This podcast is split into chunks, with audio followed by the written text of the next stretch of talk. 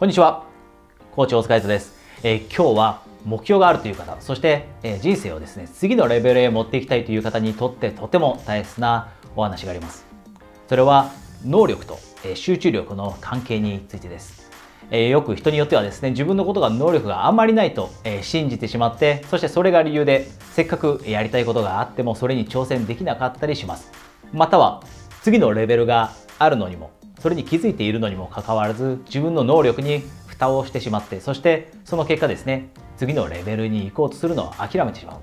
でこういった方は私の、えコーチングのクライアントの中にもたくさんいます。でそういった人にお伝えしていることを今日、え、あなたにお伝えしたいと思っています。それはですねそもそも私たちはよく自分の能力に蓋をしてしまいがちになりますが実は目標の達成だったり私たちが次のレベルの成功これを収めるために重要なのは能力以上に集中力です。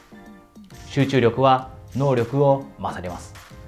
これは目標達成という観点でそして次のレベルに進んでいくという観点でとても大切な考え方です。集中力は能力を勝る。こんな人を想像してみてください。A さんという方がとても能力を持っているとします。でもその A さんという人は、えー、いろんな仕事を同時にやってしまっていてでどれも集中して、えー、手をつけられないとします。一方で B さんという方がいて B さんは A さんよりも少し能力は劣っていると考えられているとします。でも B さんには強みがあって一つのことを集中してやり続けることを学んでいるそういった能力を持っている人だとします。そうするとあなたはこの A さんと B さんどちらの人の方が、えー、しっかりと、え、物事を達成する仕事をやりこなす人か、え、効率的にですね仕事をやりこなす人だと思うでしょうか。おそらく多くの人が B さんという答えを出してくれるのではないでしょうか。このようにですね能力以上に大切なものがあってそれは集中力だと。でじゃああなたは集中力をしっかり高めるための、え、プロセスを2つしっかりと取っているのかというのが大切なお話になってきます。大切なポイントになってきます。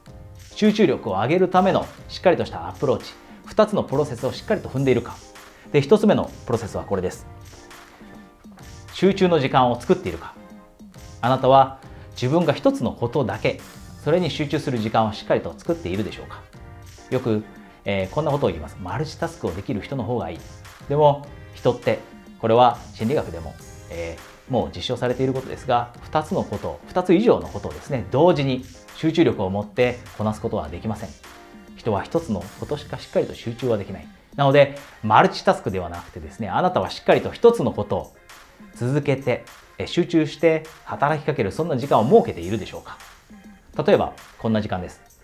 え朝の1時間2時間。そういった時間をもうスケジュール帳でブロックしてしまってですねその間は一つのプロジェクトにしか働きかけない。このような時間をしっかりと設けているでしょうか。人によってはこういった、えー、時間を設けずにですね1時間の中で A というプロジェクトもやりながらそして Excel で資料も作ってで時に誰かから話しかけられた時にはその、えー、話の受け答えもしてと3つのことぐらい同時にやってしまう。もしこういった、え、時間の使い方をしているのであればしっかりと集中時間を作るというそのための、え、アイデアを、え、自分なりに考えてください。朝の1時間2時間。そして午後の1時間2時間。その1時間2時間の中では1つのことしかやらないという時間を設けるようにする。これが1つ目のプロセスですね。そして2つ目のプロセスがこれです。集中時間を守っているか。集中する時間をじゃあ午前中に1時間作ったとします。その時間は一つのプロジェクトにしか、えー、働きかけないと取り組まないと。でもそのせっかく集中する時間を作ったとしてもですねそれを守る方策をとっていなければ結局集中の時間にはならなかったりします。例えば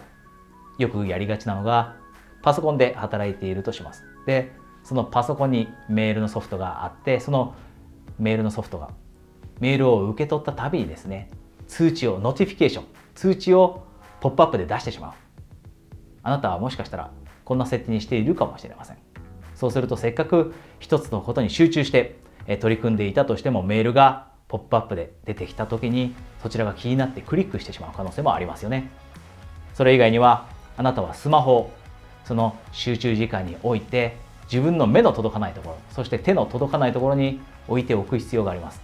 よく仕事をしながらスマホをチェックする人がいます。そうするともちろん効率性って大幅に減少しますよね。だからこそスマホだって自分のポケットに入れていくのではなくているのではなくて自分の目の届く手の届くところに置いておくのでもなくてその集中している1時間2時間の間はもう全くメッセージを受け取ったとしても気づかないような場所に置いておいてあなたが1時間の間はやっていることだけに意識を向けられるようなそんな集中時間の守り方そのアプローチそれを自分なりに考えるようにしておく。そしてそれを実際に、えー、実践してみる。これがとても大切です、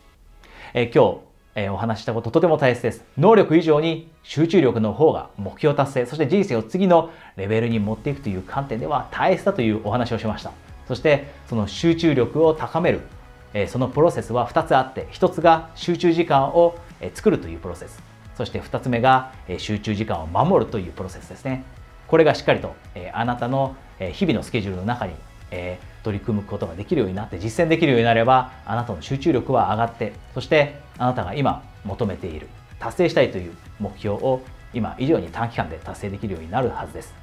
えー、今日皆さんにはニュースがありますが、えー、まず1つ目がですね先日私は、えー、コーチ大塚隼人としての、えー、LINE の公式アカウントを始めました、え、こちらではですね、え直接、えトーク機能を使って、え誰にも知られることなくプライベートなメッセージを私に送っていただくこともできますので、えー、ぜひこのビデオの下にあるリンクからですね、えお友達登録をしてみてください、えそれとですねもしあなたが、え今日お話ししたような習慣づくり集中力を高めるための習慣づくりだったりまたはそれ以外の点でもっと自分の